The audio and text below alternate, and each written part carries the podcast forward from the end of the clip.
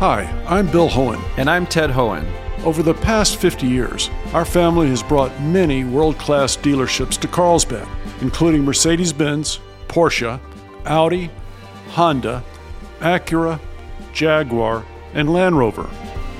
That's right. This year we're celebrating 50 years in Carlsbad. So, on behalf of the entire Hoehn family, we want to thank San Diego.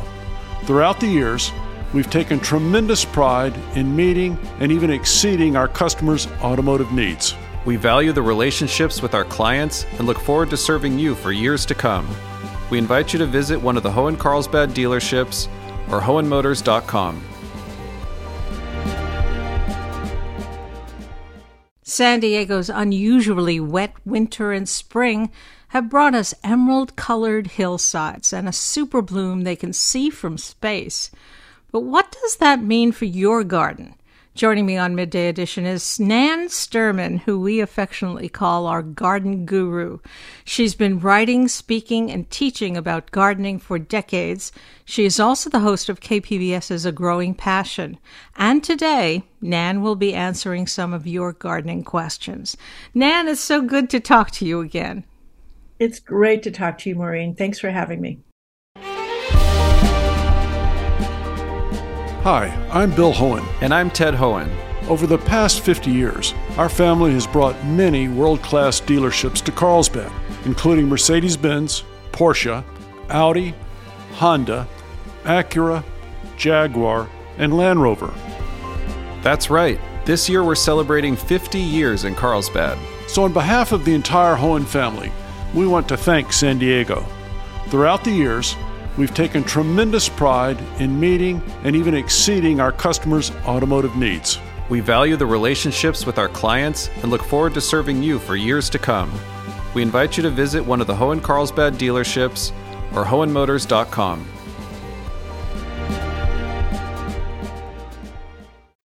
Oh, I'm so glad you could make it. First off, I got to talk about the weather we've been experiencing this winter and spring. It's been wetter than it has been in recent years. It feels colder. How will this affect how we approach gardening this year? It's been so, so interesting.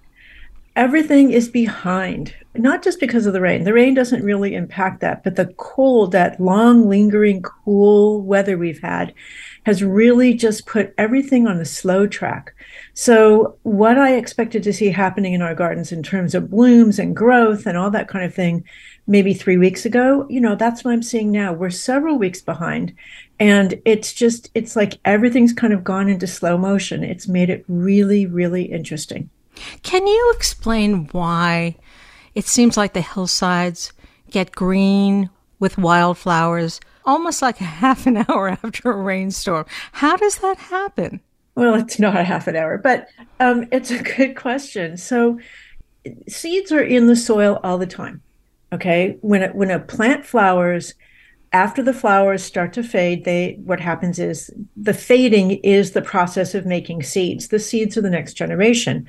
The seeds drop, or maybe they fly off in in bird poop or on the you know on your your your shoe the sole of your shoe or in your dog's fur whatever the seeds get dispersed but they ultimately land in the soil. And it takes three things for seeds to sprout. They have to have some kind of medium soil potting soil something like that. They have to have the right temperature and they have to have moisture. Those are the three main ingredients. Some need a little bit more some need a, a little bit different but basically those are the three ingredients. So those seeds sit there dormant. They're just waiting for the right time, the right season, the temperature. Sometimes it's the day length. And then when the moisture hits them, that activates them. Um, seeds are seeds are little embryos. They're little embryos sitting in suspended animation. And so when that moisture hits them, it activates them. They germinate. They start to grow and they flower. Some do it really, really, really quickly. Our our and short-lived annuals are like that, and some take longer. That's when you get to perennial plants and larger plants. But that's what's happened: is the rain triggers their the seeds to sprout. They go through their life cycle. They make those flowers. They know they have a really short time to do it, and they drop their seeds for the next season, and then they're gone. Okay, wow. So we got the rain, but we also still have a lot of cloudy skies. How will that affect home gardeners? The cloudy skies don't really make that much difference. We feel a little droopy, but the plants don't. There's plenty of solar radiation that gets through the clouds. That's just really not an issue. I mean, there's a difference between clouds, overcast, and shade right? Shade is when you're in a situation where the sunlight is blocked completely. But the overcast doesn't make that much difference. It's not like we're Seattle, though it's felt a little bit like we're Seattle. It has. What makes San Diego a great place to garden? Wow, such a great question. We have such a wonderful climate that we can grow almost anything here as long as we have enough water. That's really our limiting factor is the rainfall. You know, normally we get, you know, nine, 10 inches of rainfall. This year, Escondido, there are parts of Escondido got almost 30 inches of rain. That's crazy. Mm. That's so much more than what we normally get. But we have that very moderate climate. We have tons of warm weather. Our soils are not great, but we have ways of getting around that. And it's just proven over the years when people try to grow plants from different regions that there are more plants from other areas that grow here than almost anywhere else. Now, that said, there's some things we don't grow very well. Like we don't grow, you know, true lilacs. I was just up in Paso Robles this last weekend. And when we arrived in the, the old downtown area and, and it, we stayed in an Airbnb in one of those old Victorians, the air, we got there late in the afternoon and the air was just perfumed because the lilacs are blooming. And I was actually a little surprised to see them because lilacs, true lilacs, not our California lilacs, which really aren't lilacs, true lilacs require a period of chill, cold, that we down here in the flats, we don't get. Up in the mountains, you go to Julian, yes, they get it up there. But from the coast into the foothills, we just don't get that cold. Um, same thing for tulips. Anything that needs a winter chill, mm, that really doesn't do very well here. But almost everything else pff, does great. Well, I want to get to our audience questions. We asked listeners to send in their questions, and, and one topic in particular came up over and over pests. Here's a question from Sarah from La Mesa with a concern about skunks. With all the rain we've been having, the skunks are abundant and continue to dig for grubs in my vegetable garden. And I'm wondering what advice or guidance there is to help reduce them in the garden and keep the veggies growing and the skunks out. Uh, I'm sighing. only because the only thing you can do to keep skunks out is to physically exclude them, like putting a cage around your plants skunks they're they're not going after your plants they're going after those fat grubs those big white fat grubs that live in the soil in your garden there happen to be some in your vegetable garden. And so they're going and they're digging in there to get those juicy grubs. In the process they disrupt your plant roots but they're not going for the plants they're going for the grubs. The only way to keep them out literally is to exclude them. So if if you have a place where they tend to nest or hide wait till they're out of the nest and then you know go in there and and board up that access.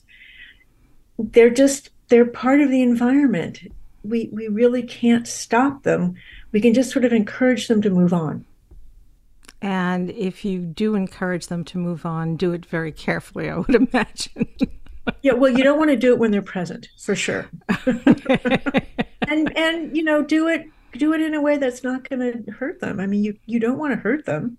You just want to encourage them to go somewhere else. This is KPBS Midday Edition, and I'm speaking to KPBS gardening expert, the host of A Growing Passion, Nan Sterman. Now, Nan, other listeners are battling smaller pests. Karen from Poway is concerned about how to keep snails at bay who are eating her roses. We've tried coffee grounds, crushed eggshells, table salt, beer, baits, and diatomaceous earth to no avail. To make matters worse, dead snails attract ants. I hope you can help me. Okay. So first, let me address the issue of salt. Don't ever, ever, ever use salt in your garden. Salt on the soil literally destroys the soil. There is no coming back from that. You'll sterilize your soil and kill your plants. Don't ever use salt in your garden. Okay, I said that. Now, as for the rest of what she was describing, you know, there's a lot of junk information you find out on the internet. Coffee grounds don't make any difference, eggshells don't make any difference diatomaceous earth may make a little bit of difference, but it's not long term. Truly, the only thing you can do for snails and slugs, both, is to use a product called Sluggo, which is not a poison. It is an iron phosphate. I think it's iron phosphate product that has replaced all the poison baits for snails. And you just have to be persistent in using it again and again and again. Another thing you can do is go out at night with a plastic baggie and a headlamp and pick those snails off by hand. By hand, yeah, kind of fun. no. yeah, I mean, you can wear gloves, and you can find you can do it during the day too. But snails and slugs tend to come out at night when it's cool. This is normally when people have a snail and slug problem. What I tell them is they're watering too much because snails and slugs like damp places. So if you keep your garden adequately watered but not overwatered, you won't have much problem with snails. But of course, this year, with all the rain, every place is wet.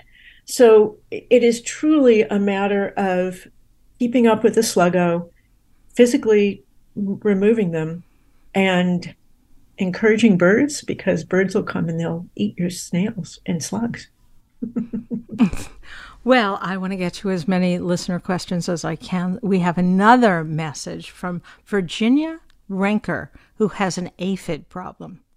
I have a question regarding my dipladenia, which continues to get infested with aphids, and I can't seem to solve the problem. I've tried a strong spray of water to no avail, and I wonder if you might have any suggestions. Thank you so much.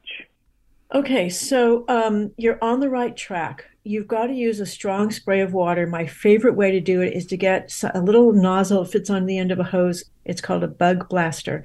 It makes a very sharp fan of water in 360 degrees or close to that. And you want to spray the, the stems, the under leaves, the top of the leaves, etc.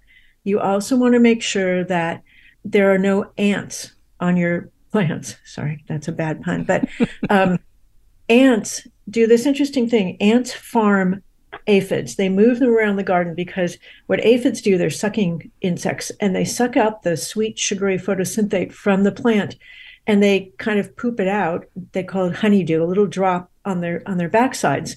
The ants collect that sweet honeydew and take it to the nest to feed the ants in the colony. So ants will literally move aphids, carry aphids around your garden to the plants they think are going to be the best producers. So um, if you're if there are ants present, you have to control the ants. And I like to use Terro ant bait, which is a little they do it. They have several different forms. So it's a very um, easy thing to do. Terro ant baits to control the ants, and then spray off those aphids. But you have to do it like every couple of days because they have a very short life cycle. They're reproducing constantly. What you need to do is interrupt that life cycle. So once won't do it. You've got to do it like every other day for several weeks. Seems like a lot of work, but it's the best way to do it. Another pest we heard about from listeners is tomato hornworms, which do not sound attractive. Listener Alan Risley writes, quote, I love growing tomatoes and hot peppers in containers on my condo balcony. Last year, my garden was attacked by tomato hornworms. What's the best way to get rid of these pests other than having my cat bring them to me and make sure they don't return? Nan? Well, that's actually pretty hilarious. Um, tomato hornworms are are actually really beautiful. They're they're big green worms with white and yellow markings, and they have these two what look like horns on their heads. Um, but they can decimate your tomato plant in short order. And one day you don't have them, and the next day you have them, and they're huge and they're succulent. I mean, they're they're truly amazing. Um, so there's two things to do for tomato hornworms. Uh, one is you can pick them off. You notice you have them when you see little round balls of green stuff on leaves. When you see that, that's that's their poop. And when you see that, you know you have tomato hornworms. Or when your leaves start to look like they're being skeletonized. So you can pick them off and drop them in a can of water or water with a little bit of oil on top. That will kill them. And as a preventative, there is a biological pesticide called BT, Bacillus thuringiensis. It's a bacteria. It was the very first biological pesticide. And what you can do is you can sprinkle that on your plants and the, the hornworms end up eating it and it kills them from the inside out. It's not toxic to anything other than worms and caterpillars. There's some kinds that are toxic to mosquito larvae, but you have to be very careful because it is toxic to caterpillars. So you don't want to use it anywhere where there are going to be the caterpillars of butterflies like monarchs or Gulf fritillary. So keep it away from a passion vine, etc. But if you just keep it localized on your tomatoes, it's it's a great solution. BT. You can ask for it in the nursery. The letters BT. Well, tomatoes are a big issue for San Diego gardeners. We'll talk more about tomatoes and peach trees and how gardeners can make the most of our crazy weather with Nan Sterman when we come back after a short break. Tell us what's been going on in your garden this spring.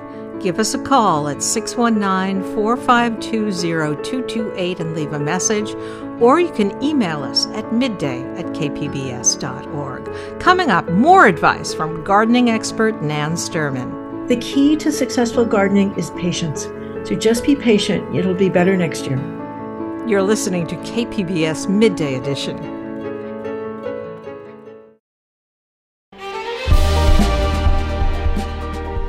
Hi, I'm Bill Hoehn. And I'm Ted Hoehn. Over the past 50 years, our family has brought many world class dealerships to Carlsbad, including Mercedes Benz, Porsche, Audi, Honda, Acura, Jaguar, and Land Rover. That's right. This year we're celebrating 50 years in Carlsbad. So, on behalf of the entire Hoehn family, we want to thank San Diego. Throughout the years, we've taken tremendous pride in meeting and even exceeding our customers' automotive needs. We value the relationships with our clients and look forward to serving you for years to come. We invite you to visit one of the Hoehn Carlsbad dealerships or Hoehnmotors.com.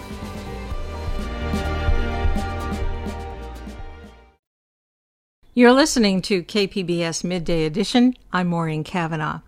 And our gardening expert, Nan Sterman, host of the KPBS TV program A Growing Passion, is back with us. Thanks for staying with us, Nan. My pleasure, Maureen. Here's another tomato issue listener Rachel Hart is grappling with. She writes, I've lived in San Diego for 10 years, and my tomatoes get a virus and die every single year. What am I doing wrong? This is a great question, and you're not the only person to have this problem. And the first thing I would ask is Are you planting your tomatoes in the same place every year? That's a big, big issue because we have um, different kinds of viruses and diseases that live in our soils that build up after you after you plant your tomatoes. And if you plant your tomatoes in the same place every year, it only gets worse and worse. You get more and more viruses and pathogens in that soil because if you think of it this way, those are those microorganisms are in the soil. They're ubiquitous. They're there all the time.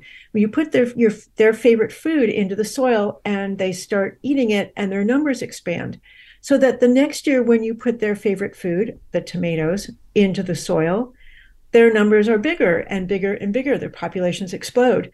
So, what you need to do is you need to practice what we call crop rotation. And this applies to all the plants in the tomato or nightshade family tomato, eggplant, pepper, tomatillo, um, potatoes, though we tend to grow potatoes differently. All those plants need to, what I do is I put them all into one of my beds in one year, and the next year I move them into a different bed and then the sec the third year, I move them back to the first bed, and the fourth year they go back to the second bed. So I have two sets of beds, and I alternate them between those beds. And what happens is you don't get that buildup of the pathogens that attack the tomatoes. So crop rotation is one solution. Another solution is to buy resistant varieties of tomato, whether you're starting from seed or seedling. Every tomato um, that is has resistances will be marked. it'll say RKN for root knot nematode. It'll say F for Fusarium wilt resistance, and so on. Um, those resistances will really help you have tomatoes that thrive rather than, you know, ending up with with brown leaves and plants that just don't produce anything. Should you plant a variety of tomatoes that have different resistances to viruses? You can do that. I tend to choose varieties of tomatoes more for the kind of tomato. Like I want to grow a cherry and I want to grow a slicer and I want to grow a grape tomato. But when I'm choosing the varieties I'm going to plant, I always look for the most disease resistant varieties. And they and again they have those letters. You can find the definitions online. The letters that will tell you their abbreviations for what they're resistant to. Now we got a few listener questions about leaf curl. Is that what it sounds like? Yeah. Well, this is one of the outcomes of our long, cool, wet winter is that peaches and nectarines in particular are suffering from peach leaf curl. What happens is, again, it's a little tiny microbe that will infect the leaves and cause them to curl up. It makes them really ugly, but it doesn't make them uh, toxic to the tree. You need to leave them on the tree they will still photosynthesize, they will still contribute energy to the tree. They're important for the tree, but they're really ugly. Listener Barbara Diedericks writes My three peach trees bloomed beautifully earlier this year. Now they look miserable with leaf curl. I sprayed them three times with copper tox, but don't see any improvement. Did all the rains encourage the fungi? What can I do? Yes, all the rains created the kind of conditions where fungi proliferate. In other words, they thrive. Their their populations just explode. When the trees are dormant, you have to spray both with the copper fungicide and also with a light horticultural oil, not neem, light horticultural oil. Between the two, generally that takes care of peach leaf curl that this year is a little bit different. So we're really seeing a lot of peach leaf curl, even on trees that were sprayed. You know, next year, assuming things are more normal, that shouldn't happen. Just go through the regular routine. You spray three times, you wait two weeks in between spraying, more or less. Um, and you do it when the trees are dormant. You cover every surface of the, the branches, the stems, everything. You have to make sure that the leaves are all gone before you do that. Um, but that usually takes care of it. And hopefully next year it will. We have another leaf curl question. Norman Garcia asked us Is it okay to spray copper fungicide on the tree even though there are lots of little fruits on the tree? Will spraying the tree harm the fruit or make the fruit toxic?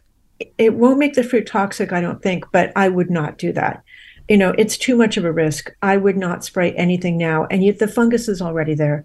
It's not going to suddenly make the leaves beautiful. So just just be patient. This is the key to successful gardening is patience. Patience and observation. So just be patient. It'll be better next year. This is KPBS Midday Edition, and I'm speaking to KPBS gardening expert, the host of A Growing Passion, Nan Sterman. You know, Nat, San Diego has so many areas with different kinds of growing conditions. We got this question from listener Jesse Brown. The listener says, I live less than one mile from the ocean, the bay, and the estuary. I've had no luck growing much of anything, even tomatoes. The one exception seems to be lettuce, which grows great and has a nice salty taste, which I assume comes from the salt air. Any advice? it tastes salty. That's great. Yes. And and Jesse is right. When you live that close to the ocean, because it's so cool, it's really hard to get tomatoes and peppers and warm season vegetables to ripen.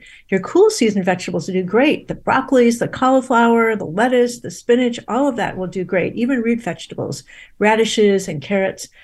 The but but ripening a tomato or a pepper or an eggplant that's really hard. And the best thing to do is to look for what's called a short season variety.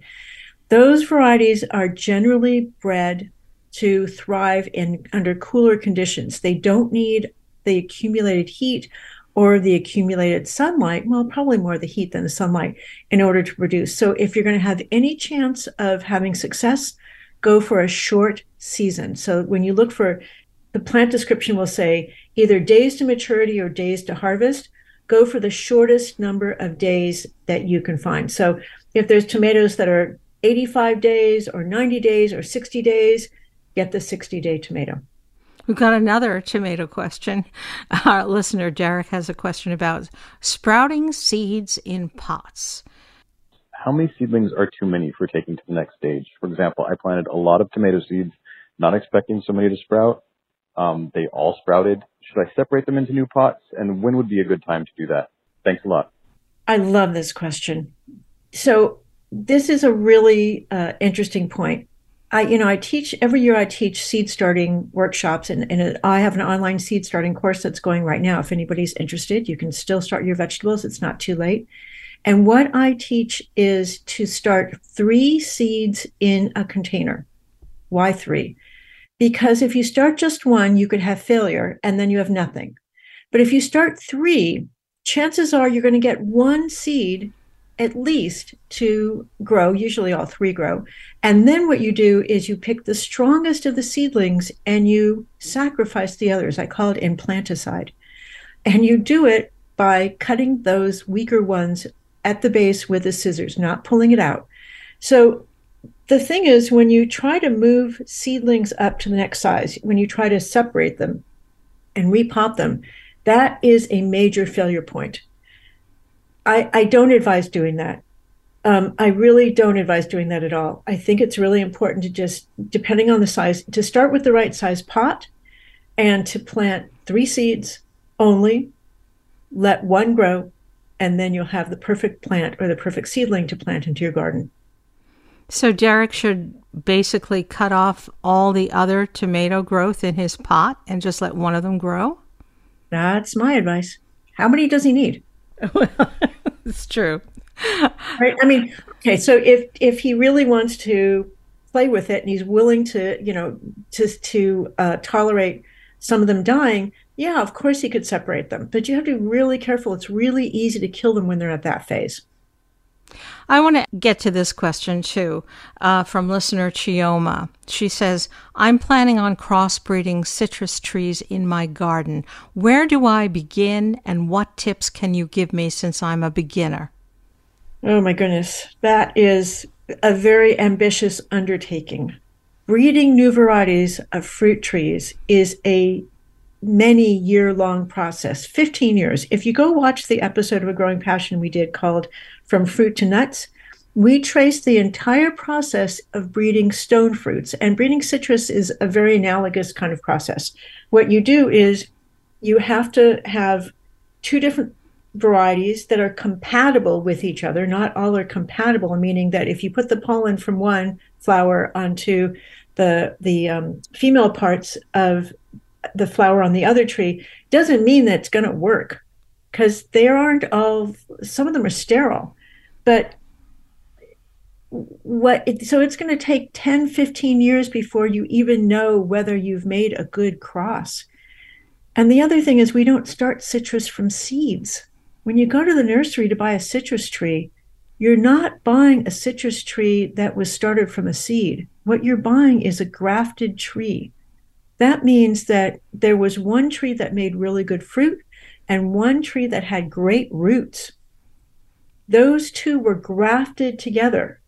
They took a bud or a piece of wood from the really good fruiting tree and inserted it into the wood of the good roots and then grew it into a tree, and that's what you have at home. It's really complicated. If you're a beginner, I don't advise it because it's there's so much more to it than you can imagine. Um, give yourself five or ten years of growing citrus or growing anything before you start that. Watch your plants, observe them, take some classes, contact the citrus collection at UC Riverside. They have an amazing citrus collection. We did an episode on that as well. Learn about citrus, learn about breeding, learn about cross pollinating, and then try your hand at it. And I just want to end it by asking you you know, you've been at this a long time. What is it about gardening that never gets old for you? How long do you think I've been at this? No, I'm just kidding. oh my God. gardening is a passion. I mean, you know, that's how we came up with the name of Growing Passion. The thing about gardening is there's so much to know and you can never know it all. I'm constantly learning new things. Things constantly change. There's always new varieties of plants. There's always something that's new on the market. There's always a new pest. There's always a new way of doing things. There's always a better way of doing things. I, I get to experiment and and create new ways of presenting information. There's, uh, you know, when I'm designing gardens, they're never the same. They're always custom. And it's always interesting and fascinating and delightful to come to the point of year like right now when flowers are blooming. And I may have used the same plants in two or three or four different gardens, but they look completely different. And then to have gardens on tour and to see people's response to the beauty that I've managed to create and then have them ask me questions about how can I do that myself. It's there's no end to it and it's just wonderful. It's just a wonderful thing to do. Well, it's been wonderful speaking with you, Nan, Nan Sterman, garden guru, expert, teacher, writer. Thank you for sharing so much information with us. Really appreciate it. Well, thank you so much for asking me, Maureen. It's always a pleasure to talk with you. Hi, I'm Bill Hoehn. And I'm Ted Hoehn. Over the past 50 years, our family has brought many world class dealerships to Carlsbad, including Mercedes Benz, Porsche, Audi, Honda, Acura, Jaguar, and Land Rover. That's right. This year we're celebrating 50 years in Carlsbad. So, on behalf of the entire Hoehn family, we want to thank San Diego. Throughout the years, We've taken tremendous pride in meeting and even exceeding our customers' automotive needs. We value the relationships with our clients and look forward to serving you for years to come. We invite you to visit one of the Hoehn Carlsbad dealerships or Hoehnmotors.com.